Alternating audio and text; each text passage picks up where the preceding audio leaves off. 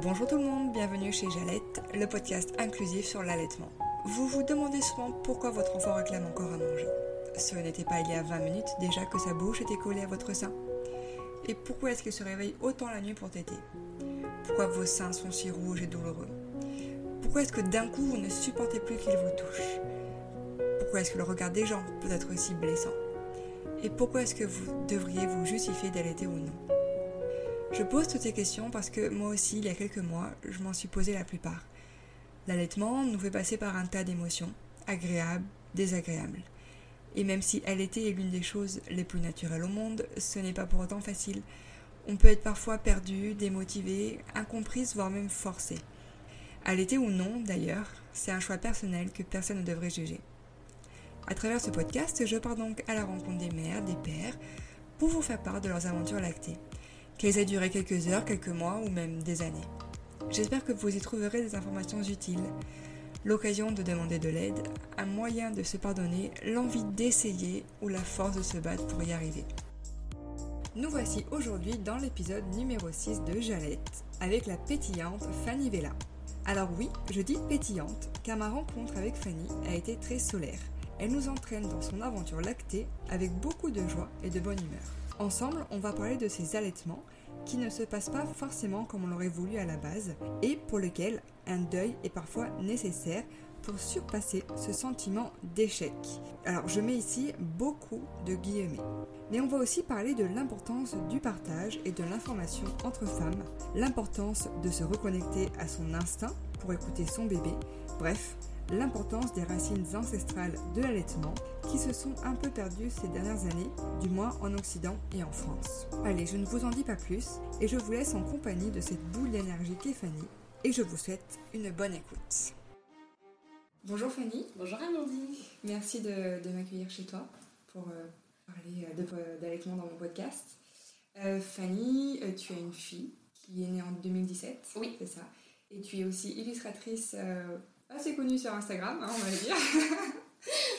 Et donc, on est là parce qu'on va parler d'allaitement, d'allaitement pour ta fille. Euh, la première question que j'aime bien poser, c'est de savoir quelle était ta vision de l'allaitement avant d'être maman. Alors, c'était une vision très. Euh, comment dire J'avais vraiment deux visions. Hein. J'avais celle de mon entourage qui prônait en fait le fait qu'on ne pouvait pas toujours allaiter, que, euh, que déjà trois mois c'était un allaitement long, euh, que, euh, que c'était vraiment pas grave euh, genre de pas le faire parce qu'en fait bah, souvent ça marchait pas mhm. que c'était extrêmement douloureux que, que, et que c'était pas nécessaire et qu'en plus bah, quand même le biberon ça permet au papa de s'investir et une certaine indépendance de la maman d'un autre côté j'avais été j'ai eu la chance infinie d'être jeune fille au père quand j'avais 19 ans donc j'étais jeune fille au père d'une maman qui s'appelle Aurélie et euh, qui vivait en Angleterre et qui était vraiment déjà euh, très très très en avance euh, sur tous ces thèmes de, de maternage, voilà, le portage, l'allaitement et tout ça. Et elle, elle m'avait déjà sensibilisée au fait qu'en fait, ben, il y a quand même un truc un peu primaire, instinctif, et surtout, en fait, il faut savoir faire confiance à son corps, et qu'en fait, tous les chiffres qui disent qu'il il y a un énorme pourcentage de femmes qui ne peuvent pas allaiter, ils sont complètement erronés, et mmh. que le seul truc est un manque d'information. Donc euh, j'avais quand même ces deux trucs en tête. Et moi, je me disais que c'était de toute façon quelque chose que je voulais faire à tout prix. Mais j'avais pas trop. Je voulais faire un allaitement long. Mais moi, à l'époque, l'allaitement long, comme je te disais, euh, c'était dépasser les trois mois, quoi, tu vois. J'étais quand même vraiment loin de la vérité. Hein. oui, c'est sûr. Quand on voit maintenant des enfants, euh, enfin de plus en plus allaiter à 5 ans, 6 ans et que c'est la norme. Oui, complètement. Il faut, il faut encore plus se normaliser. Du coup, pour toi, c'était une évidence, quoi. Ah oui et pas d'autres choix possibles, on va dire, euh, t'allais tenter. Hein. Ah, euh, dans tous les cas, c'était euh, évident que ça serait le début de l'alimentation d'Elie. Mm. Et, et oui, il n'y avait aucun doute là-dessus. Et du coup, est-ce que tu t'étais un peu renseignée? Non Mais non, pas du tout Mais parce que moi, je suis arrivée dans ma maternité en me disant que ça allait être tellement naturel. Et en fait, j'ai l'erreur de la vie, c'est qu'en fait, je me suis énormément occupée de tout petit pendant toute ma vie mm. pro et tout ça. Et, euh, et, que bêtement, je me disais que ben, j'avais trouvé ça cool et simple en fait. Et euh, c'est pas pareil quand c'est le sien, et c'est pas pareil surtout quand tu l'as dès euh, les premières heures. Donc, mais alors, c'est pas une erreur en soi dans le sens où, quand même, ça m'a permis de rentrer dans la maternité en me faisant confiance, en me disant que de toute façon, je saurais faire parce que ça allait être mon enfant. Mm. Et euh, j'ai jamais trop douté du fait que c'était quelque chose qui allait se mettre en place naturellement. Et comme j'avais pas cette peur de l'échec, euh, du fait que j'avais quand même encore ce- cette petite croyance euh, complètement fausse de me dire que bah, peut-être que je pourrais pas, et puis bon, bah j'allais essayer, et puis si je peux pas, tant pis. Mais euh, donc, ouais, donc je suis arrivée quand même euh, en me disant que ça allait le faire, et non, je me suis pas du tout renseignée. Et Faut pas faire ça, renseignez-vous! C'est souvent le message qui est donné, ouais. Mais du coup, est-ce que tu avais fait un cours de préparation sur l'allaitement? Pas du tout. on le voit à la maternité, il t'avait pas Ah non, non, non, non. Non, non, mais j'avoue, et ça existe hein euh, Bah oui, oui, c'est tu sais, les cours de préparation à l'accouchement, des fois il y a une partie qui est dédiée à l'allaitement. Ah, mais ok. Mais pas tous, hein. euh. Mais alors attends, parce que franchement, ça se trouve, les, les choses se sont supprimées de ma tête. J'ai l'impression d'avoir tellement euh, vogué pendant toute ma grossesse. euh, on trimballait un coup, je le suivais, puis je ressortais, j'avais oublié la moitié des informations. Oui, puis on est enceinte alors. Ouais, c'est ça. Et euh, la capacité de concentration d'une femme enceinte, enfin de moi en tout cas, c'était quand même pas trop Ouais, ça. bah, les hormones ça joue. Hein. Oui, je pense aussi. Mais euh, alors non, j'ai pas souvenir de cours de préparation à l'allaitement. Euh, non, mais vraiment pas. C'était vraiment, euh, on y va, euh, Ouais. c'est évident si ça va marcher quoi. Complètement. Ok. Et puis pas trop. Pas de pression. Non, puis pas trop d'intellectualisation surtout du truc, c'était vraiment le, suivre le fil comme ça allait se présenter. euh. Du coup, si on remet dans le contexte, euh, l'accouchement, euh, ça s'est bien passé ou ça a été compliqué? Faudrait faire un épisode spécialement accouchement. Alors là, c'est vraiment rapide euh, pour remettre dans le contexte de la première tétée. Non, mon accouchement était très difficile. J'en ai gardé un excellent souvenir. Je- J'ai j'ai eu une, la chance d'être shootée, à mon avis, à un niveau d'endorphine jamais connu, qui fait que j'ai pas pu marcher avant 15 jours. Ça Ah a été vraiment très compliqué. Mais euh, j'étais euh, shootée aux hormones et je trouvais que c'était absolument formidable et que c'était pas grave d'être allongée toute la journée. J'étais tellement plus proche de mon enfant comme ça. C'est sûr. Non, ça a été, euh, ça a été compliqué, mais euh, en fait, comme je te disais, le, le début de l'allaitement, du fait que j'avais vraiment intégré le fait que c'était douloureux, Mm. ça a été extrêmement douloureux pour euh, des raisons dont on parlera après, mais euh, j'ai pensé que c'était normal, donc j'ai même pas cherché à, à demander à quelqu'un, genre, excusez-moi, mais en fait, pourquoi euh, là, quand même, j'ai envie de pleurer euh, du sang? Parce que vraiment, c'est horrible. Je me disais juste, ben, c'est, c'est, je crois qu'il faut passer par là. Pff, oh. Ah oui, d'accord. Pas drôle, quoi. c'est pas, pas facile. hein. Ouais, voilà, c'est ça, c'était le truc de euh, faut souffrir pour être mère, quoi, tu vois. Ben voilà, on était vraiment en plein dedans là pour Dans coup, euh. l'extrême, ouais. ouais. Donc, du coup, raconte-nous ta première tétée euh, avec ta fille. C'était combien de temps après l'accouchement? Alors, je, euh, je sais, alors moi j'ai eu euh, un accouchement dans, dans, un, dans une maternité qui est quand même euh, plutôt tournée vers euh, au maximum accompagner les mères vers un accouchement euh, naturel. Alors attention, parce que du coup, je crois que c'est un peu controversé. euh, L'utilisation du terme naturel, en tout cas au- euh, avec le moins d'aide possible, euh, dans l'idéal sans péridurale, enfin en tout Ouais. cas pas dans l'idéal, mais en tout cas si la mère souhaite euh, pas de péridurale, il y a vraiment un accompagnement de toute l'équipe qui va pas forcer ça. Et euh, le, le, le, le- bébé n'est jamais enlevé des bras des parents à aucun moment. Le seul moment, c'est genre euh, pour. euh, je crois qu'ils l'ont pesé, mais c'est tout, ils l'ont même pas mesuré, quoi que ce soit. C'était hop, c'est bon, hop, euh, elle va bien, euh, on vous la remet. Tu peux donner le nom de, de l'hôpital Oui, oui. Ça peut intéresser C'est à Givors, donc du coup, c'est ok. c'est bah, c'est quand même assez réputé. Et vraiment, moi, j'ai. quand bien même mon accouchement était extrêmement difficile, j'ai eu un accompagnement humain euh, genre Mhm. incroyable qui a vraiment permis d'atténuer euh, euh, les violences que, qui, qui ont découlé de, de l'accouchement. Et la toute première tétée, en fait, en gros, c'est pas vraiment une tétée, on me l'a posée sur moi et ben, du coup, le bébé voilà, qui cherche le sein et je crois qu'elle a, pris mon sein. Je suis même pas sûre qu'elle ait pris quoi que ce soit. Enfin, non, avec le recul, je sais qu'elle a rien pris. Ah oui. Euh, en fait, mon accouchement était difficile et ma fille a fini par sortir à l'aide des forceps. Mm. Euh, et, euh, et en fait, le, le, le fait est que j'ai appris deux, trois jours après, non, deux jours, parce que j'étais encore à la maternité, qu'elle avait la mâchoire déboîtée. Donc, euh, les premières tétées se Mm. faisaient avec euh, bah, le pincet en fait. Donc, du coup, elle ne. Savait pas faire. Et moi je savais pas, je me disais, bah, je sais pas, elle a sa bouche sur mon téton, je pense qu'elle tête, et en fait pas du tout. Elle, elle, elle pinçait le téton, elle, elle prenait rien. Ça, on s'en est rendu compte, je pense qu'elle a, elle a quand même passé ses 24 premières heures avec absolument rien dans le ventre, mais ça on ne savait pas. Et en fait, euh, ben, du coup, j'ai quelqu'un qui est venu m'aider à un moment donné, c'était horrible et tout, et on a fini par passer euh, au bout de ça en fait, parce que. Donc, c'est les boutins qui lui ont permis d'apprendre à téter, on va Oui. dire, euh, correctement. Ouais, c'est ça. Parce que c'était un petit peu plus facile aussi. euh. Oui, oui, oui. Et puis en plus, pour moi, ça a été vraiment, ben, du coup, mille fois moins douloureux. Enfin, moi, je me suis dit, ok, donc là, c'est bon, si l'allaitement ressemble à ça, ça va être un havre de paix. C'est euh, genre vraiment, euh, je me suis dit, ok, donc là, je n'ai pas mal, je peux l'allaiter. Et genre, je- en plus, il y a.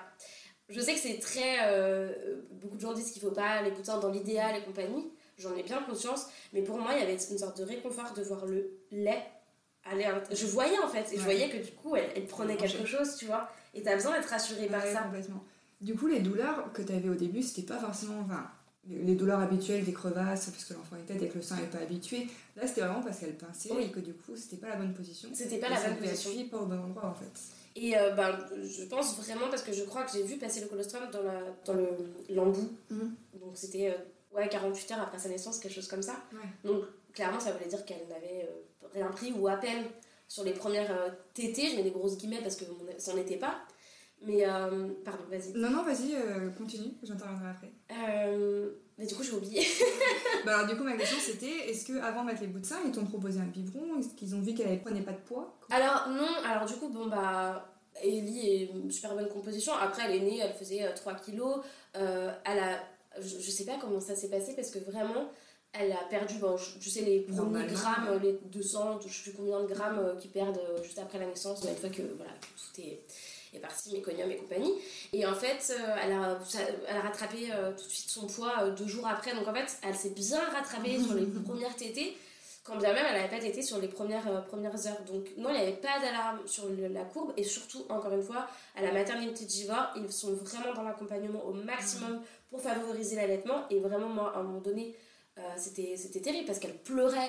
Moi, j'étais au bout et j'avais euh, mon chéri donc, qui n'était pas avec moi euh, au téléphone. Et je lui disais, là, je, je sais pas, il faut que je donne un biberon. Je sais pas, elle ne mange pas. Et puis, tu sais, au début, si peu renseigné que t'es, tu te dis, mon enfant va mourir de faim. Et, euh, et heureusement, j'étais avec des gens qui euh, ne me l'ont jamais proposé et qui ont forcé le truc euh, à fond euh, pour, pour, pour, pour qu'on passe vraiment à l'allaitement. Je, je me suis sentie quand même très seule à des moments parce que je me disais, là j'aurais besoin d'avoir quelqu'un qui, Mm. qui soit à côté de moi pendant, pendant, pendant plusieurs longues minutes et j'avais quelqu'un qui revenait souvent ça, mais bien. qui repartait. Et, et je me disais, mais là, mais elle a toujours pas tété. Et la personne revenait, oui, je veux revenir, machin. Puis c'était trois heures après, et ma fille hurlait. Et je me disais, mais qu'on lui donne quelque chose à manger, là, c'est pas possible. Du coup, il y a la personne qui est venue avec les bouts de sein, qui te les a proposés. Voilà. Et elle, elle, elle a résisté. Donc vraiment, encore une fois, je vais voir, euh, c'est pas quelque chose, c'était le dernier recours. Elle, elle voulait absolument qu'on fasse autrement. Et, euh, et en dernier recours, euh, je pense qu'elle a dû sentir que j'allais dire, euh, non mais là c'est bon, donnez-moi un biberon. Euh, et, euh, et du coup, elle m'a dit, bon, ok, on va passer au bout de ça. Mais c'était, elle me disait, bon, faites comme ça au début. Et puis euh, après, euh, voilà. Oui, elle t'a expliqué qu'il fallait quand même euh, au fur et à mesure les enlever pour pas que l'enfant prenne trop l'habitude. Oui, oui, elle pas comme ça, pas, parce qu'avec très peu de temps. Donc c'était Mhm. vraiment en deux-deux, elle me le donnait, elle disait, mais. Parce que je disais oui, après quand je voulais le ramener chez moi, elle disait non, mais bon, dans l'idéal, juste là Mhm. pour le début, elle essayait de la manipuler parce qu'elle était formée là-dessus, elle manipulait la mâchoire d'Ellie. Il y a une ostéo qui est venue aussi la manipuler, euh, de, genre juste avant qu'elle sorte de la maternité. Et, euh, et, euh, et elle a revu des ostéos après, parce que Bichette, elle était quand même pas mal impactée au niveau de la tête et de la mâchoire. Qu'ils ont pu re- refaire, enfin remettre en place. Oui, sauf que du coup, comme on peut pas prendre trop de rendez-vous d'ostéo euh, rapprochés, bon, normal, hein, c'est Ouais. voilà, c'est tout petit quand même. entre temps, en fait, le, la- elle avait pris l'habitude déjà du bout de sein et en fait, elle avait pris l'habitude de téter en bout de lèvre. Et en fait, euh, elle savait plus que faire que ça. Donc, même quand bien même sa Ouais. mâchoire était remise en place après, elle a jamais vraiment su. Et il aurait fallu à ce moment-là que je me fasse Ouais, accompagner. ouais. Et euh, mais ça, c'est- Voilà. des choses qu'on sait pas forcément. Naïvement, euh, voilà. Je... Et du coup, les bouts de sein, tu les as gardés combien de temps? Et ben, j'ai fait euh, jusqu'à 6 mois d'allaitement et je les ai gardés jusqu'au bout. Donc t'as jamais à aucun moment voulu les enlever, t'avais peur, tu. Il y a eu un seul moment où. En fait, non, c'est que. il y a- Enfin, non, pas qu'un seul moment. Il y a des moments où je les ai enlevés pour. Et en plus, c'était tellement plus simple de pas avoir besoin d'avoir ce bout de sein. Déjà, il fallait tout le temps, tu sais, genre le nettoyer. Au final, c'était aussi contraignant qu'un biberon parce que faut le nettoyer, bon, le stériliser de temps en temps. euh, et puis, il faut le sortir. Et puis après, franchement, quand tu l'enlèves, ça coule. Ouais. Parce qu'il en reste toujours du lait à l'intérieur, donc ça coule partout. Et après, il faut le remettre dans le truc. Enfin, non, franchement, c'est la galère. Ça facilite en rien, à part que ça m'atténuait les douleurs. Et il y a eu des moments où je la mettais au sein sans, et je me disais, Oh, ça serait tellement plus simple de juste faire comme ça. Sauf que au bout de deux jours comme ça, c'était reparti euh, douleurs. horrible douleur et tout. Et du coup, bah, je me disais, euh, bah, là, moi j'ai quand même envie de continuer de l'allaiter, bah, on repasse au bout de sein. Quoi. Ouais, je comprends, ouais, c'était un, un manque d'information, quoi, c'est ce que tu dis depuis, euh, Ouais. depuis le début. Et du coup, les premières semaines, comment ça s'est passé? Parce que au début, il y a les pics de croissance, euh, comment tu les as vécues? Alors, les pics de croissance, je me rappelle les avoir vécus euh, en me disant What? Qu'est-ce qui se passe? Qu'est-ce que c'est que ce truc-là? Et une.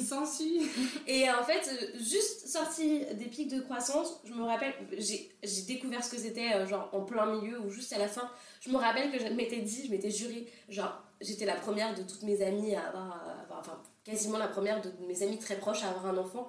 Et je m'étais juré, j'avais noté, genre, bien dire à mes amis, leur expliquer ce que c'est que ces foutus pics de croissance. Ah ouais, mais je suis totalement d'accord avec toi. C'est des choses qu'on sait pas et en fait. Euh, mais dites-le nous. Euh, quoi, sur le moment. Au moment où on pose le bébé, au fait, euh, dans quelques semaines, vous aurez. Et ça, c'est un truc que je m'étais juré. Parce qu'en fait, du moment où on le sait, ça vient plus ça vient qu'une formalité et juste mm. bon bah, au moins j'ai un enfant qui évolue normalement parce qu'il a ses pics de croissance et c'est une bonne nouvelle. Mais quand on sait pas on se dit ah mais ça veut dire que j'ai pas assez de lait c'est que t'étais machin la fin qu'est-ce qui se passe? C'est ça. donc du coup voilà c'était intense. Après je pense que ça, ça mis enfin il y a celui des 3 mois celui des 6 mois mais ils sont moins forts que celui des 3 semaines. Ah oui oui ouais, c'était vraiment le premier où je me suis promis à moi-même de, de, bien en parler à mes, à mes amis. Mais euh, après j'avais quand même ce truc où Ellie, euh, t'étais peu. Enfin, t'étais. Euh, disons que c'était pas.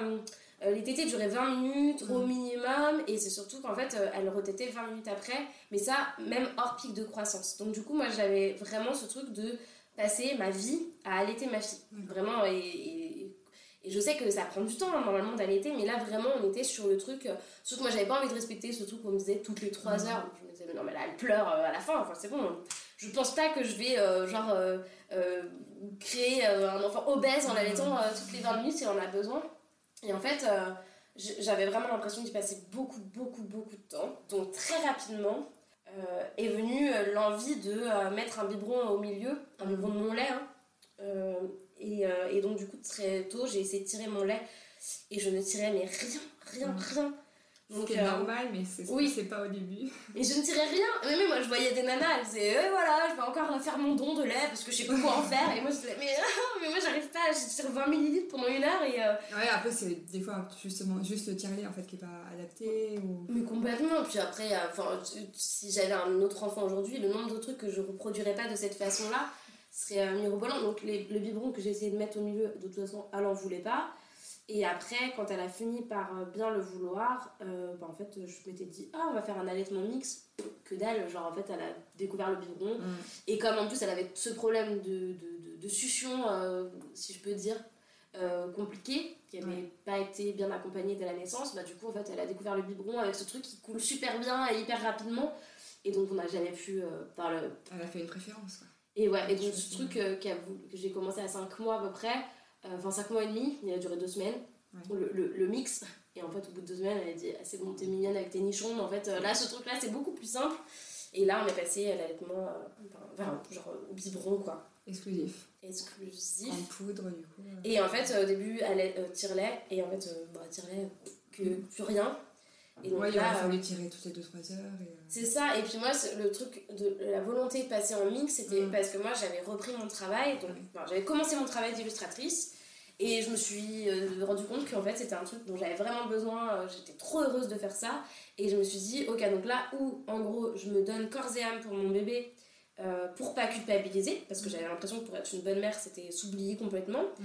Ou alors, pour garder un équilibre et ne pas euh, péter un câble, je, euh, j'essaie de m'épanouir moi aussi dans quelque chose pour, pour que les moments avec ma fille, ça soit des vrais bons moments, parce qu'à côté, j'avais mon activité que j'avais repris et qui me plaisait énormément. Et donc le, le biberon, il était venu de l'idée que je voulais avoir du temps pour, pour dessiner et que je ne pouvais pas le faire si je devais allaiter toutes les 20 minutes.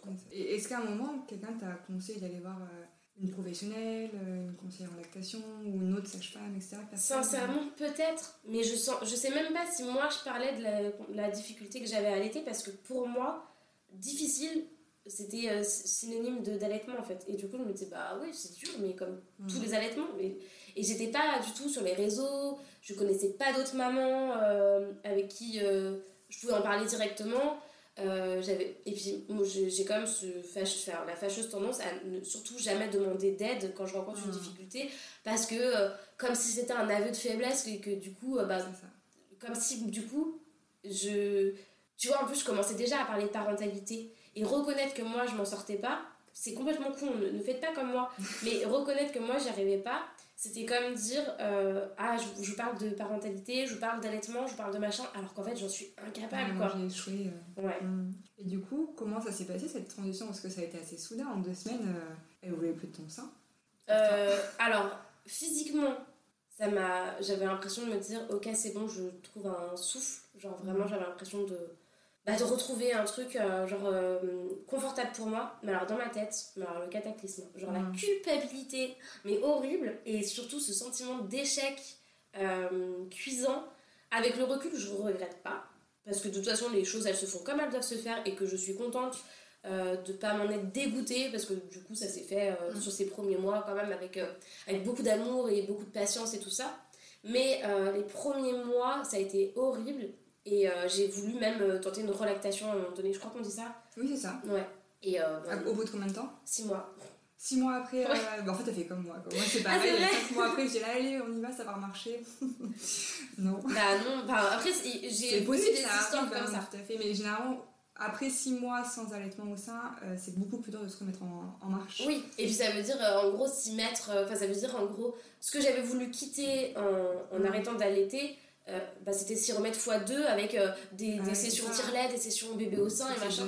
Donc du coup en fait en gros. Puis à ce moment-là ta fille avait un an. Oui. Donc peut-être qu'elle a pas aussi voulu reprendre le sein, non? C'était, t'avais essayé à chaque fois qu'elle proposait le sein? Comment Non, non, non, et c'était très compliqué. Euh, parce qu'en fait, en gros, j'avais aussi. Alors, après, moi, j'ai un rapport euh, euh, à l'intimité, au corps qui est très biaisé par mon expérience. voilà. C'est très, très, très compliqué pour moi. Et en fait, de remettre un enfant de 1 an au sein, si ça avait été dans la continuité, mm. j'aurais pas eu de problème. Mais là, c'était bizarre en fait. Donc, du coup, j'ai tenté une relactation uniquement en tire-lait. Et, et j'ai très vite arrêté parce que vraiment, en fait, je me disais euh, là, en fait, tu te fais du mal parce qu'en fait, euh, chaque truc, chaque, chaque session qui, qui, qui, qui du coup se, se clôturait par euh, rien, c'était un sentiment d'échec. Et du coup, je me disais, attends, mais là, tu te fais du mal. Écoute, ta fille, elle va bien. C'est pas le choix que tu ferais si jamais tu avais la chance de recommencer à zéro. Mais voilà, c'est ce choix-là qui, qui, qui, s'est fait. Et moi, je suis assez fataliste dans le fait de me dire, eh ben, peut-être que cette expérience-là, elle est là aussi pour que toi, demain si tu dois refaire un allaitement bah du coup il se fasse complètement différemment. Et puis peut-être que aussi le fait de, de ne pas avoir euh, eu euh, d'informations et d'avoir été très amère de, de, contre moi-même face à ça bah ça va me pousser demain si j'ai d'autres difficultés à cette fois ne pas avoir honte d'aller chercher l'information. C'est aussi ça qui m'a permis de développer moi mon activité. Et en plus une activité qui prône aussi de, de euh, comment dire de l'information et euh, euh, auprès d'autres personnes. Et je me dis quand bien même euh, ce choix aujourd'hui je le ferais différemment je suis pas mécontente de l'avoir fait comme ça. Et j'ai quand même vraiment dû batailler avec moi-même notamment comme j'étais sur les réseaux sociaux à ce moment-là par mon activité. Et je croisais beaucoup de comptes de parentalité. Moi je parlais d'allaitement. J'étais beaucoup taguée sur... non je ne parlais pas tant d'allaitement mais je parlais de maternage et compagnie et j'étais beaucoup taguée sur des, euh, des manifestations de mamans euh, allaitantes. Mmh. Euh, allez, viens avec nous, machin. J'étais beaucoup taguée sur des posts qui prônaient l'allaitement et pour moi, c'était super douloureux parce que je me disais, c'était bête, je me disais, moi, j'allais plus et, et j'ai pas le droit de. c'est encore une fois totalement bête, mais je me disais, j'ai pas le droit d'être rattaché à ces, à ces gens-là qui, qui, eux, faisaient leur allaitement non et compagnie. Et un euh, sentiment d'échec en fait. Et un, surtout un, sentiment de non-légitimité. Et pendant super longtemps, j'ai pas osé dire que je n'allaitais plus. Donc je disais pas que j'allaitais, mais je disais pas que j'allaitais plus. Oui, c'est vrai que sur ton compte, il y a quelques posts euh, d'allaitement. Mais oui. Euh, et donc je, je, parlais d'autres mamans, j'illustrais d'autres mamans et tout. Et c'était. donc j'étais un peu. Je faisais partie de la, la, la, clique des mamans allaitantes, et sauf que je n'allaitais plus. Et c'était super honteux pour moi de, de, de l'avouer. Et, euh, et je, je, je, faisais que des trucs où je disais oui, l'allaitement, nanana, euh, c'est super bien, faites machin, machin. mais jamais je disais euh, moi j'allaite, enfin moi avec ma fille, comment ça se passe? Parce que du coup, comme je le faisais pas, je voulais pas mentir, mais en même temps, je me disais, je suis pas hyper honnête parce que je parle de ça. alors que moi je le fais pas. Ce qui est bête parce qu'on peut parler d'un truc même quand bien même on le fait pas. Et des gens qui ne sont pas parents, qui ne sont pas parents peuvent parler eux aussi de parentalité. Des mamans qui n'allaitent pas peuvent parler d'allaitement. Mais à cette époque-là, je me sentais complètement illégitime quoi. Et qu'est-ce qui a fait que tu as passé le pas de dire euh, ok, j'allais plus, mais je peux en parler? Euh, eh ben de, de, de, Parce que euh, tous les comptes qui prenaient voilà, ce maternage proximal, qui prenaient cette éducation extrêmement bienveillante et positive, ils ont tous mis de l'eau dans leur vin en disant ok on n'est pas parfait. Et à ce moment là je me suis dit bah ouais mais moi aussi je suis pas parfaite. Et c'est très bien en fait. Et du coup en fait finalement parler de l'échec euh, c'est aussi bah, du coup s'adresser à toutes ces nanas qui comme moi peut-être se sentent euh, pleines de culpabilité et se sentent euh, pleines de, de rancœur face au manque d'informations et face moi j'ai pas de rancœur face au manque d'informations j'ai de la rancœur face à mon mon incapacité à aller chercher cette information-là. Je peux pas en vouloir aux gens de pas m'avoir informé. je peux m'en vouloir qu'à moi de pas être allé chercher l'information. Mais en fait, l'information, on, on, va la chercher quand on sait qu'elle existe. Et moi, je ne savais pas qu'elle existait cette information-là. Donc reconnaître que j'avais échoué, encore une fois, je mets des guillemets, c'est important parce que c'est pas parce qu'on arrête son allaitement à 6 mois, à 1 mois, à un jour qu'on échoue. Mm. On apprend, c'est une expérience. Mais pour moi, c'était un sentiment d'échec. Reconnaître cet échec, euh, c'était aussi dire aux gens, euh, eh ben, ok, franchement, regardez, j'ai ce que je considère rater euh, mon allaitement. Mais, mais, mais voilà, en fait, on peut aussi prôner ces valeurs-là, on peut prôner l'allaitement et compagnie quand bien même on n'a on a, on a pas réussi de la forme, façon dont on voulait le, le, sien. Quoi. Du coup, il y a quand même un point aussi important que dans, dans l'allaitement, je trouve, c'est le rôle du papa, la place du papa. Qu'en est-il de ton côté avec Thibaut alors Thibaut, lui, il a jamais dit, euh, il a jamais ressenti ce truc de euh, je veux pas que t'allaites parce que du coup euh, je veux trouver ma place et tout ça. Il a, enfin pour lui c'était une évidence aussi dès le départ. Je sais même pas comment, je sais même pas si on en avait parlé. J'avais dû lui dire que moi j'allais allaiter et voilà c'est tout. C'était comme ça. Et ouais, et lui il a jamais, enfin il a jamais proposé autre chose et ça lui allait très bien comme ça. Et en fait moi j'ai vraiment eu un on, a, on, est vraiment une équipe, genre j'ai jamais eu le sentiment d'en faire plus que lui, parce qu'en fait c'était tout con, mais en fait donc elle dormait. Euh, euh, donc elle n'était pas en, lit partagé à l'époque, elle était genre dans notre chambre, dans son, dans son couffin, quoi. Et en fait, c'était lui, quand elle se réveillait, qui me la passait. Et juste ça, je me disais, eh ben on est deux à s'être réveillés, et ben pour moi, ça, ça valait euh, comme s'il il avait allaité lui-même, parce que je m'étais dit, en gros, je me réveille pour, pour nourrir notre enfant, mais c'est lui aussi qui se réveille. Et c'était tout bête, il m'a jamais dit, plus Sibo c'est pas quelqu'un qui tire la couverture en disant t'as vu hein, je me réveille euh, pour euh, t'as vu je participe. Juste c'était un c'était naturel. Ouais c'était non alors je pense que ça a été conduit aussi du fait qu'au début comme je te disais j'ai eu un accouchement très difficile donc je, me je me mouvais difficile, avec beaucoup de difficultés. Donc du coup il faisait ça aussi pour me faciliter la tâche. Mais euh, non c'est un mec comme ça et c'est un mec génial. Et du coup euh, euh, donc c'était normal pour lui de m'aider. Et en fait aussi faut dire que Thibaut lui il a toujours considéré que être parent c'était à deux et qu'il n'y avait pas un truc de ah ouais moi je suis un papa qui aide. Non non t'es un papa point. Genre donc du coup en fait on aide tous les deux c'est normal. Donc euh, donc ouais, il a été très euh, accompagnant, il était trop chou, genre il m'installait trop plein de trucs hyper confortables pour, pour aller dans la journée, il m'apportait des boîtes, enfin tu sais, il avait vraiment... Euh, de l'eau à manger. Ouais, c'est ça, et vraiment il, il, était... Euh, enfin, il se rendait utile dans ces moments-là sur des, sur des futilités, mais c'était en fait juste ce sentiment de se dire, c'est pas, c'est pas normal pour lui que mm. moi je suis en train de d'allaiter notre enfant et le nourrir, et lui ça le fascinait déjà, il disait, notre enfant grandit juste grâce à ton lait. Genre, tu produis l'aliment qui fait grandir notre enfant, donc ça le fascinait. Et il était tout le temps à côté, tout le temps. Et c'était tout bête, mais ça suffisait pour euh, que moi j'ai pas ce sentiment de me dire euh, t'es mignon, mais en fait, euh, genre, tu peux faire quelque chose, s'il te plaît. Donc, ouais, non, il a trouvé complètement sa place d'une autre façon et on n'en a jamais parlé parce que tout était normal et naturel et mm. Et cette place du papa où les gens s'extasient quand un papa se lève ou change les couches et tout, nous on s'est jamais, j'ai jamais dit quand même c'est un super papa. Je me suis, c'est un super papa. Mais euh, franchement, je me suis toujours dit on est des super parents, on est euh, une mm. belle équipe. Ou quand il y avait des moments difficiles, je disais euh, ah là, genre on a merdé quoi. Mais c'était toujours un travail d'équipe et il n'y avait pas ce truc de pour un papa c'est super. tu vois, et, et, c'est important de dire que, que, que bon bah on peut être des, bons parents, mais il ne faut pas valoriser le rôle du papa parce que par rapport euh, à un modèle de père euh, qui est plutôt euh, présent, enfin plus présent qu'un autre dans la société, et ben se féliciter que le sien, et ben, lui, il fasse des choses, quoi, tu vois. Puisque la mère fait tout autant, et c'est bien de valoriser les deux. Mais c'est ça, moi j'avais des gens qui nous disaient oh, Tu te rends compte de ta chance Je disais Mais vous pouvez lui dire la même chose, parce que moi aussi je me lève la nuit.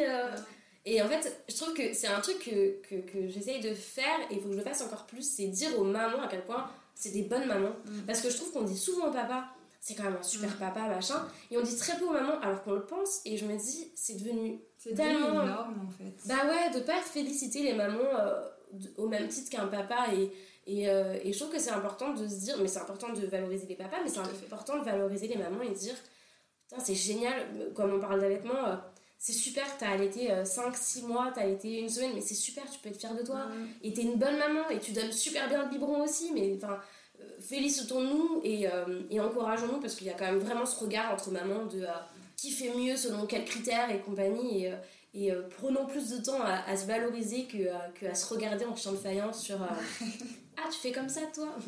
Ouais, c'est ça, faut se, se soutenir quoi. Ouais. Et euh, pour en revenir après au biberon, après, est-ce que tu as eu des difficultés particulières ou ça a coulé euh, les premiers biberons, évidemment, euh, c'était complètement refusé. Euh, après, difficulté particulière au niveau du biberon, non, part ce sentiment horrible de culpabilité quand je le donnais, là, comme ça.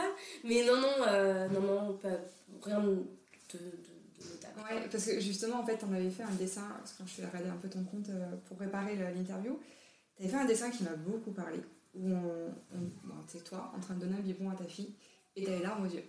Et tu dis dans, le, dans, dans la légende, ce- cette phrase qui est très connue, euh, il vaut mieux donner un biberon euh, avec le cœur que le sein à contre-cœur. Et tu signales en dessous que oui, mais les mamans qui donnent un biberon à contre-cœur, est-ce qu'on en parle? Et ça m'a beaucoup parlé parce que j'étais dans la même situation que toi. Ouais. Et du coup, comment t'as réussi à surpasser un peu ce, ce passage euh, dur de, de donner le biberon sans pleurer? Euh, parce qu'on a passé d'autres étapes. En fait, ce qui m'a vraiment consolée à un moment donné, c'est qu'en fait, on a, on a commencé la DME, donc pas très longtemps après mon- la fin de mon allaitement, on a commencé la DME, donc la diversification menée par l'enfant, qui est un type de, de, de diversification euh, différente de celle où on donne des mixés au bébé. Donc on donne tout de suite euh, des morceaux au bébé. Ça peut être un peu euh, étonnant quand on a connu que le, le fait de donner des, des mixés. Mais en fait, ça m'a confortée déjà dans le sens où je me disais, bon, ok, c'est plus mon lait, c'est plus mon sein. Mais en fait, euh, la base de son alimentation aujourd'hui était vraiment axée autour de la DME. Et bon, pas tout de suite, évidemment, que d'abord, c'est le lait, euh, même euh, quand il 6-7 mois au début de la, diversification. Mais en fait, on était déjà sur des nouvelles expériences, des nouveaux échanges.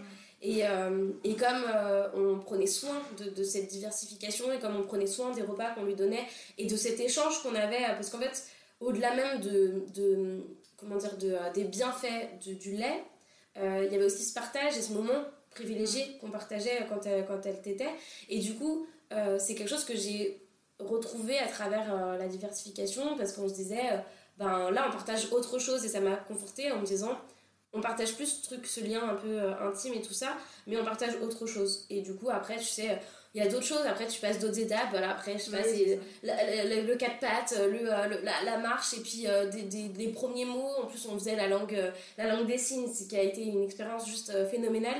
Et, et du coup, ça a un peu pensé les plaies parce qu'on s'est dit, enfin, en tout cas, moi, je me suis dit, ce, ce vilain truc, de cette, cette vilaine pensée d'avoir pensé que je pouvais être une mauvaise maman parce que je Mhm. ne l'étais pas, elle a été comblée euh, par tout ce qu'on a mis en place à côté et qui étaient d'autres euh, expériences. Et puis surtout, j'avais pas un enfant qui me regardait en disant super, merci, merci de me donner euh, ce vilain lait en poudre. Euh, je- C'était vraiment, ben, en fait, on, déjà t'as un enfant qui va bien et, et puis le biberon ça a été devenu mais un truc banal c'était elle prenait son biberon en plus très vite elle a voulu le prendre toute seule donc elle le prenait nous on faisait des petits jeux des machins des gazouillis et, euh, et euh, c'était genre une banalité dans la journée le biberon c'était un truc hop c'est on passe Ouais, et tout le et c'était tout le reste sur lequel on se concentrait du C'est coup euh, c'est un message positif du coup. voilà. ouais On peut faire son deuil, et bien sûr qu'on peut faire son deuil, mais c'est différent selon les mamans.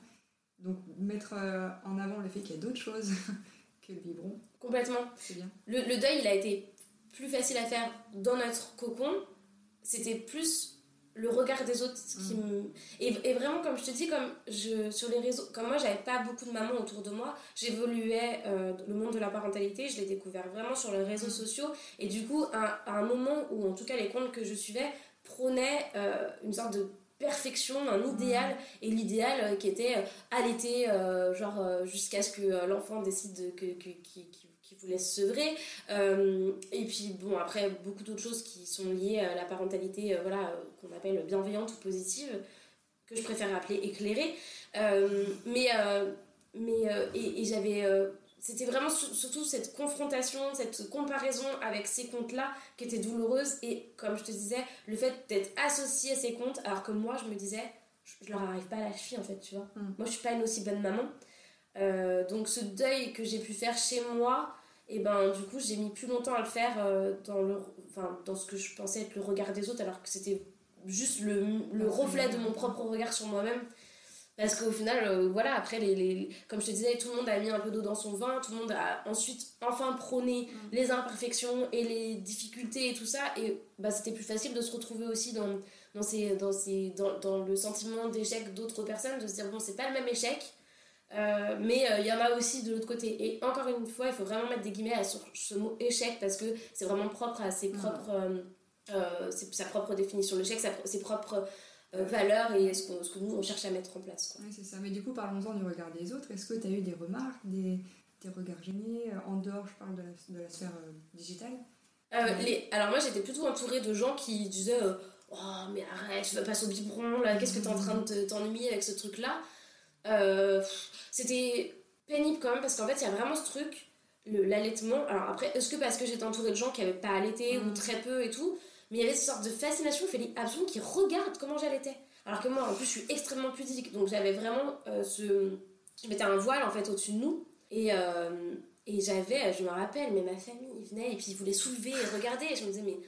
En fait, là, c'est un moment, et du coup, moi, je m'isolais, j'allais tout le temps dans une autre pièce parce que je, voulais juste être tranquille, quoi. Puis partager ce moment avec ma fille sans savoir les remarques de ah mais elle a chaud ah mais elle a froid mais ah mais attends mais là elle se tient pas bien non mais juste fous-moi la paix quoi. De toute façon des remarques il y en aura tout le temps il euh, oui. faut réussir à y faire face. Mais c'est ça, le plus dur.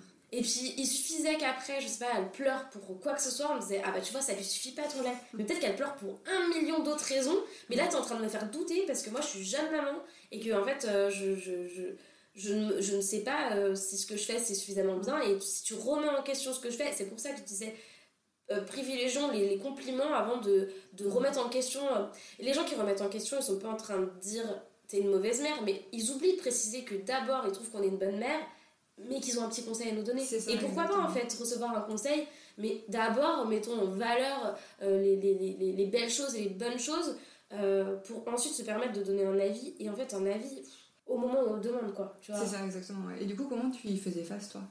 Ben moi je prenais beaucoup sur moi euh, pour euh, parce qu'en fait quand les gens eux ils s'en foutent de te mettre mal à l'aise en te donnant des trucs moi je me disais je veux pas les mettre mal à l'aise en leur disant que leur remarque c'est un peu de la merde quand même mais donc du coup je disais rien je prenais sur moi et en fait il y a eu un jour qui a été euh, genre vraiment flagrant c'est qu'Ellie elle a elle était toute petite j'allaitais j'avais mis un voile parce que j'avais de la visite et que je voulais pas m'isoler parce que voilà et euh, là, c'était genre, euh, mais euh, elle doit crever de chaud, et puis il venait à côté, il regardait, mais t'es sûr qu'elle t'aide bien et machin.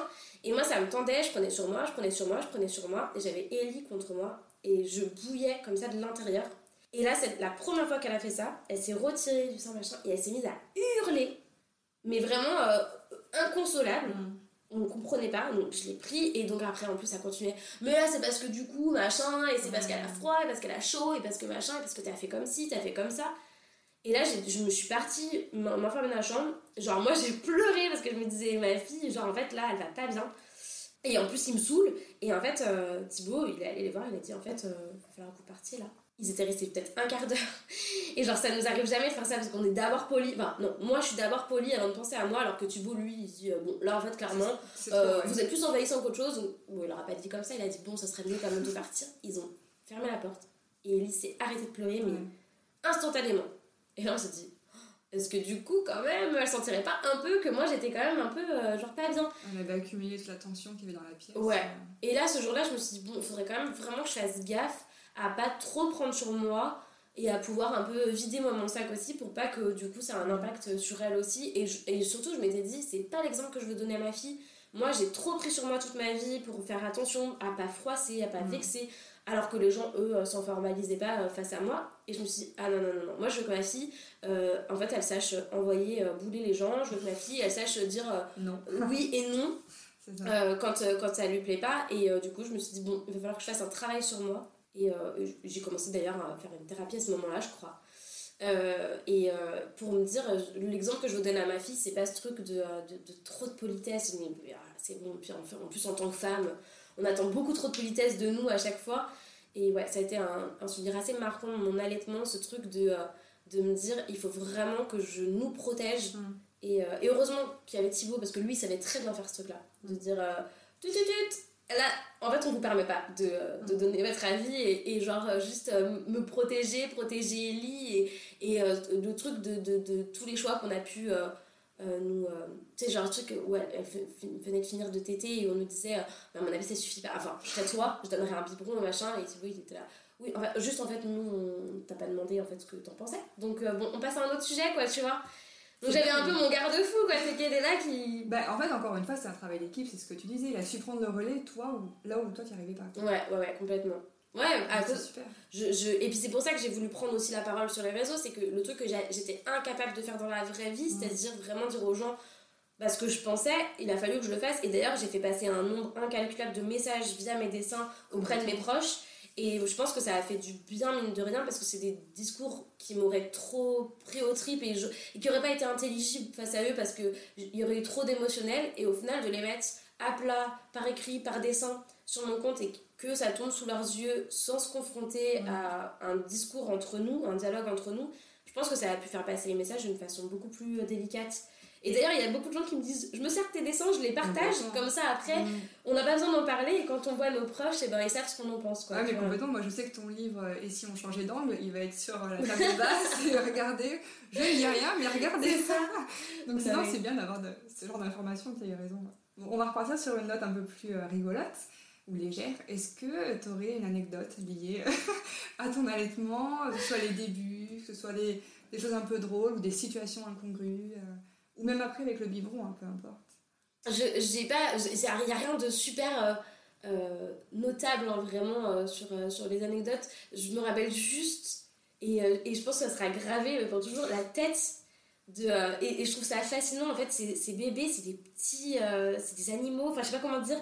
Euh, la, la- la tête de ma fille quand elle cherchait le sang et, et je, je sais pas comment tu sais ils ont ce truc où ils ouvrent la bouche et ils Ouais, cherchent ils ouais, sont à moitié aveugles et tout on dirait des petits loups tu sais qui cherchent et je trouvais ça fascinant ce truc de, de- déjà tu sais quand on, on nous pose sur le ventre à la naissance euh, tu sais ils rampent les bébés Ouais. et j'avais appris des histoires, mais qui alors, un peu sordides, mais en même temps fascinantes, de, de, de Nana qui euh, morte en couche, dont le bébé survivait parce que il rampait de, de, euh, de- de- du sol jusqu'au sein de la mère pour téter, quoi. Ouais. Et, euh, et je trouve mais ce- cet instinct mais juste fa- fascinant et je pense qu'aussi tu vois finalement je savais pas si j'aurais un truc à te raconter mais en fait c'est hyper important Euh, ce- ce- la tête de mon enfant qui cherchait le sein alors qu'elle voyait rien et euh, qui, qui, qui, qui par le, le flair euh, par le un instant phénoménal animal, en fait. c'est Oui. animal, hein. et ben moi je pense qu'il m'a reconnecté à quelque chose aussi et depuis le- sa naissance euh, je n'ai jamais puisé mes choix dans des livres ou dans des, dans des discours je les ai puisés uniquement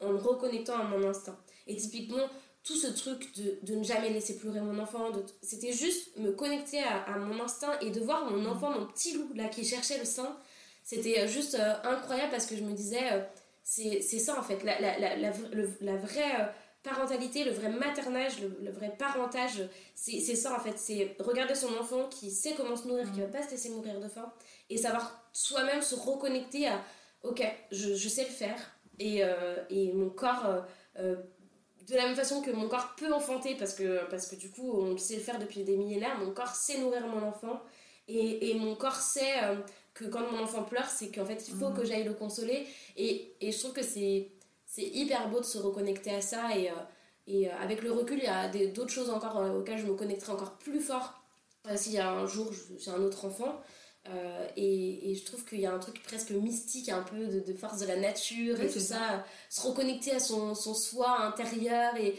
et à, des, Mm. à des racines ancestrales et tout ça je trouve ça trop fascinant et, et je regrette presque de ne pas m'être fait assez confiance à ce moment-là pour, euh, pour puiser encore plus dans des forces qui, qui existent et des fois qu'on ne soupçonne pas quoi. C'est beau ce que tu dis. et justement, euh, de tout ce que tu racontes là, qu'est-ce que tu dirais à la femme que tu étais d'enfanter, avant d'être maman, euh, avant d'allaiter Bah, un truc bateau, mais fais-toi confiance. Fais-toi confiance et, euh, et, et en fait, je pense surtout, détache-toi du regard des autres. Mm. Parce que euh, je sais plus, moi, les choix que j'ai faits, si je les ai faits pour moi ou si je les ai faits parce que euh, j'avais envie de, de, de, de satisfaire des gens autour de moi. Et, et c'est aujourd'hui, de plus en plus, j'arrive à assumer ce que je fais et, et mes choix pour, pour, concernant ma fille et tout ça, parce qu'elle passe avant tout et que je suis persuadée que que ce que je fais, c'est le, meilleur pour elle. Mais quand même, encore, des fois, je suis un peu envahie par de la, une vieille politesse qui, qui veut pas froisser les gens. Et du coup, pour pas froisser les gens, faut montrer quand même que on, on met en place des choses qui, qui, qui dans, les, dans lesquelles eux, ils sont confortables parce que c'est des choses qu'eux-mêmes ont mis en place avant et tout ça. Et, euh, et, des fois, j'ai des trucs, tu sais, c'est comme quand je sais pas, ton enfant euh, traverse une tempête émotionnelle en, en public. Mm. T'as presque des vieux instants qui sont là et te dire, pour, pour mettre les gens à l'aise, il faut quand même que je, j'éduque je, mon enfant. Mm. Pour que eux, ils soient pas mal à l'aise parce que je vais lui parler avec bienveillance et qu'ils vont se dire, mais attends, mais qu'est-ce qu'elle fait, c'est n'importe quoi.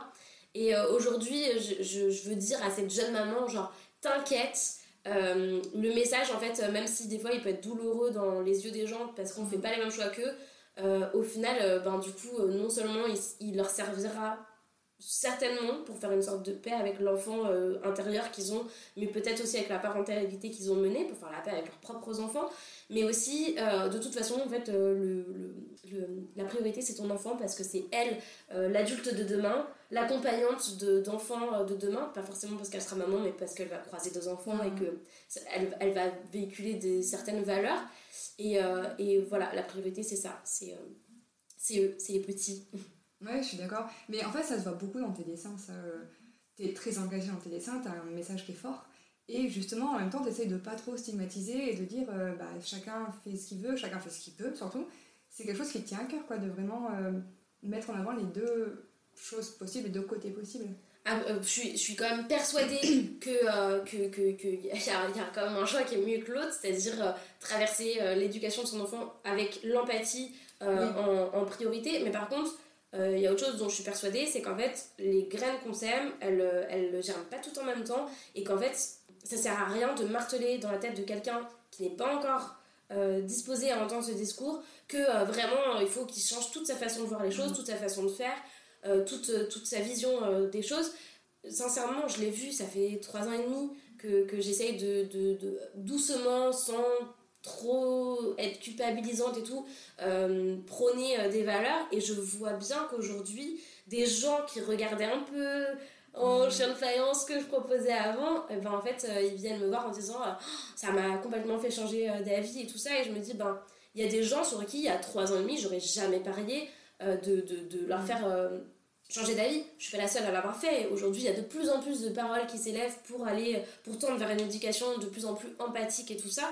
Et, euh, mais, mais, mais je, je pense que j'ai commencé tout ça en étant impatiente que les gens ben, ils adoptent ce, mode de mm. pensée. Ça m'a révolutionné toute ma vie et aussi, comme je te dis, ce truc d'enfant intérieur où tu arrives à comprendre certaines choses, tu arrives à, à à, regarder, à poser un regard différent sur l'éducation que tu as reçue, sur celle que tu veux donner. Il y a un champ des possibles absolument mirobolant qui s'offre à toi et c'est juste euh, vertigineux et, fascinant.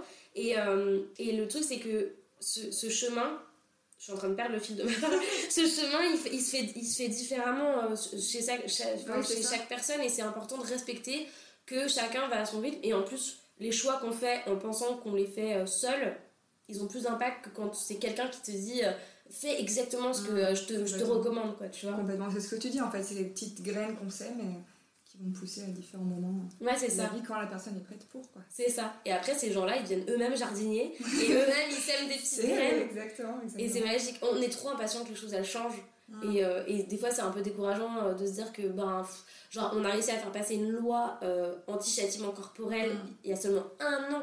Genre, en fait, j'ai envie de dire, mais c'est quand même fou que ça n'ait pas été une priorité avant. Et, euh, et, on voit encore passer des trucs de gens qui disent pour ou contre euh, taper son enfant, mais en fait, euh, pour ou contre, genre, tu parles d'un truc qui est quand même hors la loi, et qu'en fait, quand bien même c'est pas nécessairement utile de l'inscrire dans une loi quand, quand ça apparaît évident. Mais évidemment, c'est énervant de se rendre compte qu'il y a des gens qui ne sont pas encore là du tout dans leur cheminement. Mais voilà, quand même, moi je vois qu'en trois ans et demi, il y a des choses qui ont été complètement bouleversées dans la tête de gens qui, qui vraiment, j'aurais jamais parier quoi que ce soit sur, euh, sur leur, euh, leur ouverture d'esprit. Mm. Donc je me dis, en fait, c'est carrément possible et, euh, et voilà, chaque chose en son temps et chacun a son rythme. Exactement. Bon, on va passer à un petit jeu que je, que je prépare toujours à la fin Oui, du podcast. j'aime les jeux. C'est le jeu du pile ou face. Je Ok. sais pas si tu connais. En gros, je vais t'opposer deux thématiques ou deux sujets et tu vas me dire ce que tu préfères et pourquoi, si tu as envie de dire pourquoi. Ok. Donc c'est lié à l'allaitement, hein, évidemment. Alors, est-ce que tu étais plutôt du genre euh, open boobs, euh, vas-y tête, ou euh, je contrôle les tétés? Euh, open boobs, vas-y tête, à partir de un ou deux mois, je dirais. Ouais. Au début, j'étais trop genre. On m'a dit quand même qu'il fallait respecter un. Alors, je respectais oui, pas le 3 ouais. heures, mais par contre, euh, genre, euh, quand même, à un moment donné, ça faisait 40 minutes. Je me disais, bon, voilà, il faut que ça s'arrête, tu vois. Ouais, puis c'est ce que tu dis quand on t'avait tellement préparé à que Oui. voilà, tu faisais. C'est ça. Et qu'est-ce qui a fait que tu t'es dit, bon, allez, non, c'est bon, je vous écoute? À la fin en fait Toujours le truc de reconnexion à l'instinct. Je me disais, je fais confiance à mon bébé. Mon bébé grandit grâce à mon lait. Elle sait elle seule ce Mhm. dont elle a besoin. Comme de la même façon qu'un enfant ne se laisse pas mourir de faim, un enfant ne se gaffe pas, quoi. Donc, euh, Mhm. elle prenait ce dont elle avait besoin et c'était parfait. Et au niveau des positions, tu préférais euh, la madone ou le ballon de rugby? Euh, alors, la madone, Ouais. clairement. Parce que euh, parce qu'en fait, bah, en plus, comme j'avais des bouts de sein, euh, il y avait Mhm. beaucoup de positions qui étaient moins faciles. Et en plus, euh, moi j'ai vraiment fait un truc euh, genre de. de j'avais vu des photos de comment on allaitait et je me, compte, je me contentais de ce truc de, de stéréotypes. hein. Pour moi, c'était c'est ça, allaiter. Ouais. J'ai découvert un, un engorgement de sein que je pouvais faire la louve. Ouais. Et je- j'étais là, genre, mais jamais j'aurais parié sur ce truc-là. Et, euh, Et tu l'as fait? Oui, oui. Mais euh, c'était. euh, et et c'est pour ça que presque j'ai. Les regrets, c'est de ne pas avoir été jusqu'au bout de tout le champ des possibles Ouais. de l'allaitement, à savoir les positions, et puis, euh, et puis ce truc aussi de consoler son, son enfant. Parce que pour moi, l'allaitement, c'était uniquement nourrir son enfant. Mhm. Alors qu'en fait, c'est plus que ça. Il y a, y a ce truc de, de réconfort et tout ça. Et aujourd'hui, je me dis, mais je, je n'ai pas pensé à endormir mon enfant au sein. Tu vois, par exemple, quand elle avait, bah, elle avait beaucoup de douleurs de tout, bah, comme beaucoup d'enfants. Et nous, c'était euh, des, des longues heures de, de berçage, de, de chant, de machin. Et je me serais jamais dit, bah, je sais pas, mais là au sein. Et Alors qu'en fait, aujourd'hui, ça me paraît tellement une évidence. Mhm. Et, euh, et tu vois, c'est tout ce champ des possibles que je n'ai pas euh, pu euh, euh, Exploité. explo- explo- explorer, exploiter qui me, qui me frustre un peu, tu vois. C'est ça ton, ton plus grand regret du coup, ça serait euh, dans l'allaitement, ça serait ça. Ouais, parce que je trouvais ça un peu fascinant de voir après euh, ces nanas là qui, qui parlaient d'allaitement et tu vois, même le fait de porter son enfant en écharpe parce que nous on était vraiment dans le portage et tout ça. Pareil, le portage, je sais que j'ai pas exploré tout ce qui était possible en termes de portage et je me dis, ah, quand même, ça serait trop cool de pouvoir.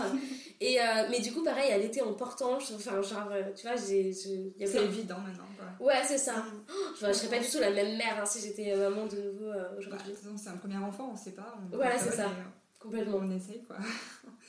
Allez, on continue. Quand tu as tiré ton lait, t'étais plutôt euh, tire-lait ou extraction manuelle? Euh, Tire-lait. Tire-lait. Mm. Et bah, ensemble, on en a un peu parlé, mais c'est pas grave, je pose la question.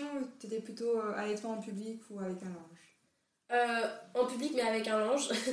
Euh, non, non, j'avais pas de mal à allaiter. Alors, si, je me rappelle d'une fois, c'était terrible.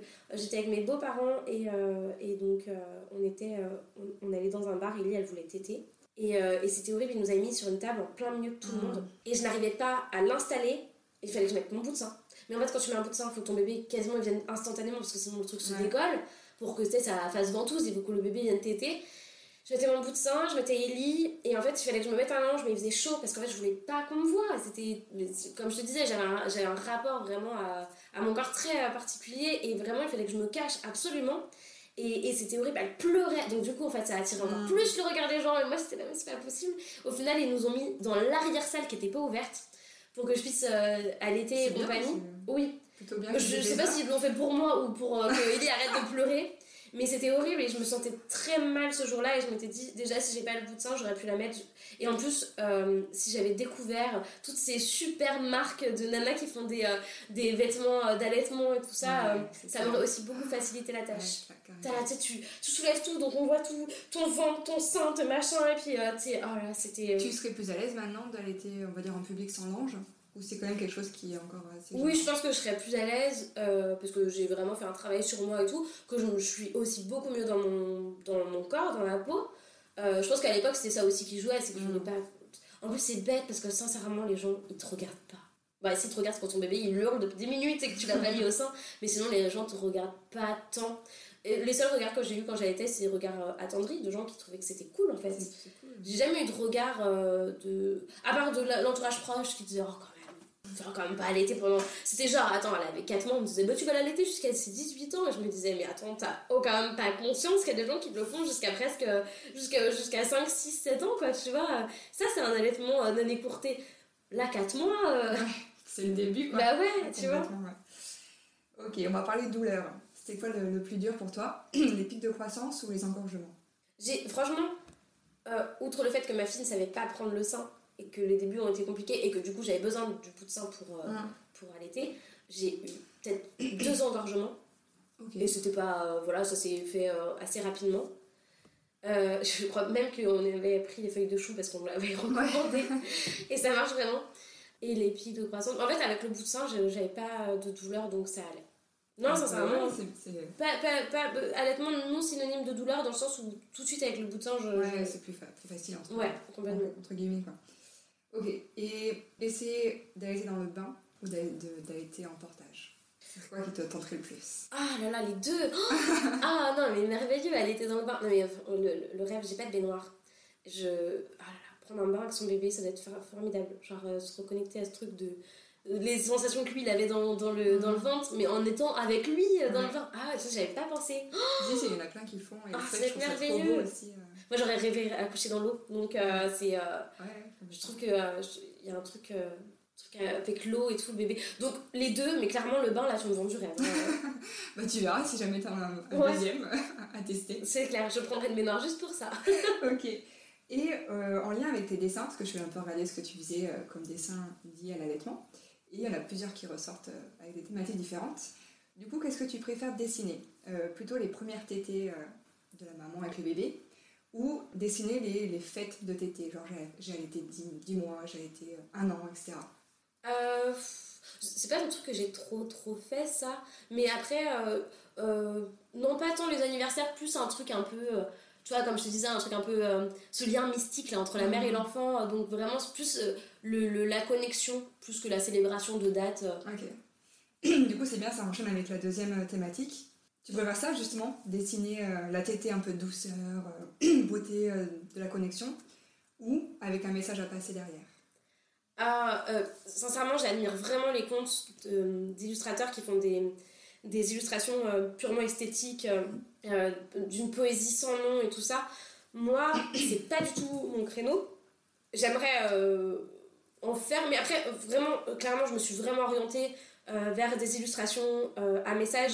Et c'est vraiment aujourd'hui le, seul truc que je propose, c'est une illustration qui véhicule un message. Il faut savoir quand même que je n'ai pas de formation en dessin quand j'ai commencé à faire du dessin, j'avais envie d'abord de faire rire, parce que je parlais, euh, je parlais de, de, mes déboires de femme enceinte, et puis ensuite d'allaitement, j'avais dessiné voilà, les, tétés avec un bébé un peu plus grand qui te, qui te tête euh, genre en acrobate.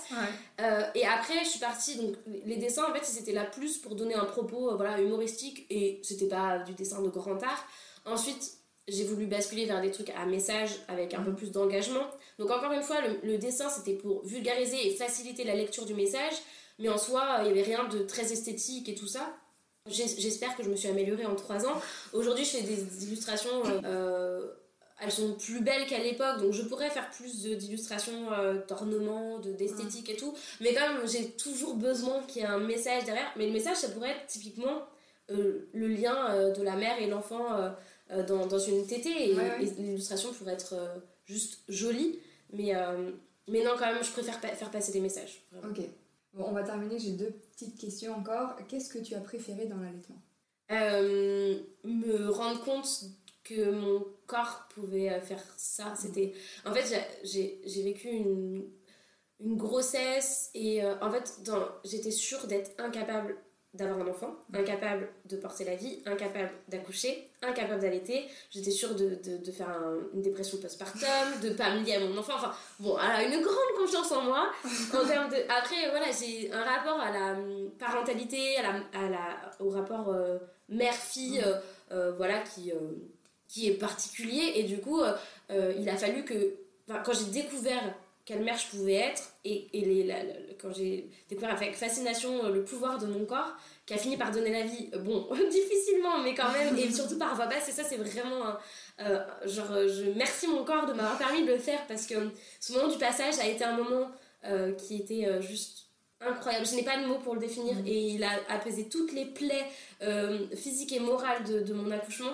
Et, et me rendre compte que mon corps pouvait aussi nourrir mon enfant. Et comme je disais tout à l'heure, Thibaut qui était fasciné du fait que notre enfant grandisse en centimètres et en poids juste en prenant mon sein, c'était un truc. Et vraiment, ce, euh, quand on a peu de confiance en soi, se rendre compte qu'en fait, son corps qu'on a un peu euh, détesté euh, toute sa vie, et en fait, il est capable de faire un truc aussi magique que nourrir et faire grandir un enfant, c'est un truc, genre, c'est, ça fait gagner des années de thérapie. Genre, Ouais, vraiment, euh, ouais. La connexion, quoi, c'est ce que tu Ouais. dis depuis le début. ouais. Mm. Ok, allez, dernière question. Quel serait le conseil que tu donnerais euh, aux mamans qui écoutent Ou au papa Alors, très bien de parler des papas, parce qu'en fait, euh, j'allais dire, informez-vous, n'ayez pas honte d'être euh, dans la difficulté, parce qu'en fait, euh, ben, on l'est toutes. Et en fait, ce qui est magique, c'est que les, les, les, les conseillères en lactation, le- la Leche. League et tout ça, en fait, bah, il y a de plus en plus de papas qui les contactent eux pour prendre l'information pour leur femme. Mm. Et ça, je trouve que c'est un travail d'équipe, mais genre admirable. Parce qu'en fait, le papa, il le fait pas euh, par obligation, il le fait pas pour essayer de trouver une place, c'est qu'en fait, le papa comprend qu'il a un rôle à jouer. Et moi, je trouve ça juste incroyable quand je rencontre des papas qui en savent même limite encore plus sur l'allaitement que, que, que, leur, que, leur, que leur compagne qui allait. Et euh, voilà, informez-vous, euh, n'ayez pas honte de demander de l'aide. Ben, merci beaucoup, Fanny. Merci Amandine. Et voilà, c'est déjà la fin de ce sixième épisode. Je vous avais dit qu'elle était pétillante, Fanny, non? J'espère en tout cas que l'épisode vous a plu. N'hésitez pas à me faire vos retours, ça me fait toujours très plaisir. Et petit rappel, si vous aimez ce podcast et pour l'aider à se faire connaître, eh bien parlez-en autour de vous, commentez, partagez. Et si vous êtes sur euh, Apple Podcast notamment, un commentaire et 5 étoiles m'aide beaucoup. J'en profite également pour vous dire que pour les semaines à venir, je vais passer à un épisode toutes les deux semaines. Alors, il y a une raison toute simple à cela, c'est que il y a quelques années avec mon conjoint, donc il y a trois ans environ, on s'est lancé dans l'aventure un peu folle de créer un jeu de société. Et là, à la rentrée, à partir de fin septembre, on va lancer euh, la fameuse campagne de financement participatif pour euh, bah, pouvoir le créer et le développer. Alors pour celles et ceux qui ont déjà créé une euh, campagne de financement participatif, vous savez que ça prend du temps, qu'il faut vraiment être investi à 100%. Du coup, c'est pour ça que ça va être un rythme très intense et que je vais moins pouvoir euh, créer des épisodes euh, pour le podcast. Mais pas d'inquiétude, quand tout sera fini vers fin octobre, on reprendra le rythme de un épisode par semaine. Alors si vous avez envie de suivre cette aventure, eh bien vous pouvez nous retrouver sur Instagram ou sur Facebook sous le pseudo kajoué.j2s. Alors k a j u e J2S. Et donc c'est un jeu de société sur les animaux en voie de disparition et notamment sur ceux euh, du territoire africain. Merci pour votre écoute et à très vite.